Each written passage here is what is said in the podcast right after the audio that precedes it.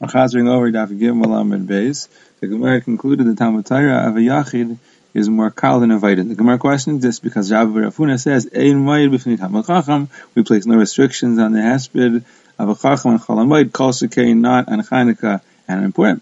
And Taisa says that it means that the hesped in the Kvura is going to be Daicha Mikra Megillah. And if it's Daicha Mikra Megillah, it's certainly Daicha the Avodah. So the Gemara says, yes, covered a Torah of Yachid is more Chamer. But Talmud Torah of Yachid, that's what's more kal. Rabbi said, it's pasha to me four things. It's pasha to me avoida and mikra megillah. Mikra megillah comes first. That's Rabbi Yossi Bechanina's drasha mishpacha mishpacha that the kohanim and levim and mevatel the avoida to read the megillah. Talmud Torah and mikra megillah. Mikra megillah comes first. That's the samach b'shabbos rabbi. That certainly we're mevatel Talmud Torah if we're mevatel avoida. When it's Talmud Torah and Meitz Mitzvah, which Taisa says means regular Meitz, Meitz Mitzvah comes first at the Mufresh Brisa, and it's a Avoida and Meis Mitzvah. A real Mitzvah comes first. That's the Josh of Lachaisai. Lachaisai and Mitami, but he is Mitami to a Mitzvah. So what's the Shaila of Rav? Rav Shaila was Mikra Megillah and Meis Mitzvah. Which one comes first? It does Mikra Megillah come first because it's Prisumay Nisa, or does Meis Mitzvah come first because of Kavod Abrias? Basra the Baya Hadar Pashti was Paishid Shaila that Meis Mitzvah comes first because God will cover the Habrias. The Gemara went back to what Rishua ben Levi said. And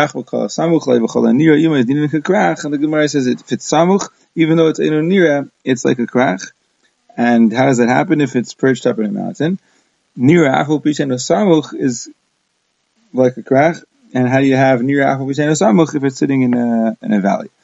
Then Rishua ben Levi said a krach that was settled and only afterwards it was surrounded with a wall, is not considered, a krach is considered like a kfar, because it has to be a base moishav of an Yerchaima, it's an Yerchaima first, and the base moishav is built into it. Then Rabbi ben Levi said that a krach, which Tyson says means a major city center that people come to from all over, it's not mukav chayma, it still needs a Sarah Batlanim. If it doesn't have a Sarah Batlanim, it's needed a. And the Chiddush is that even though people come from all over and you have generally a minyan in the basic Knesset, it's not enough. You need to have a Sarah Batlanim dedicated to that purpose.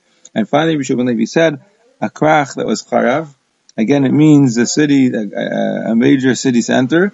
It was Yashav, meaning it lost its Sarah Batlanim. And eventually it got them back. Once it gets them back, it's in Krach. And the Chiddush Taisa said is, we don't assume, we're not afraid that it's going to happen again, it's going to lose its Tsar Batlanim again.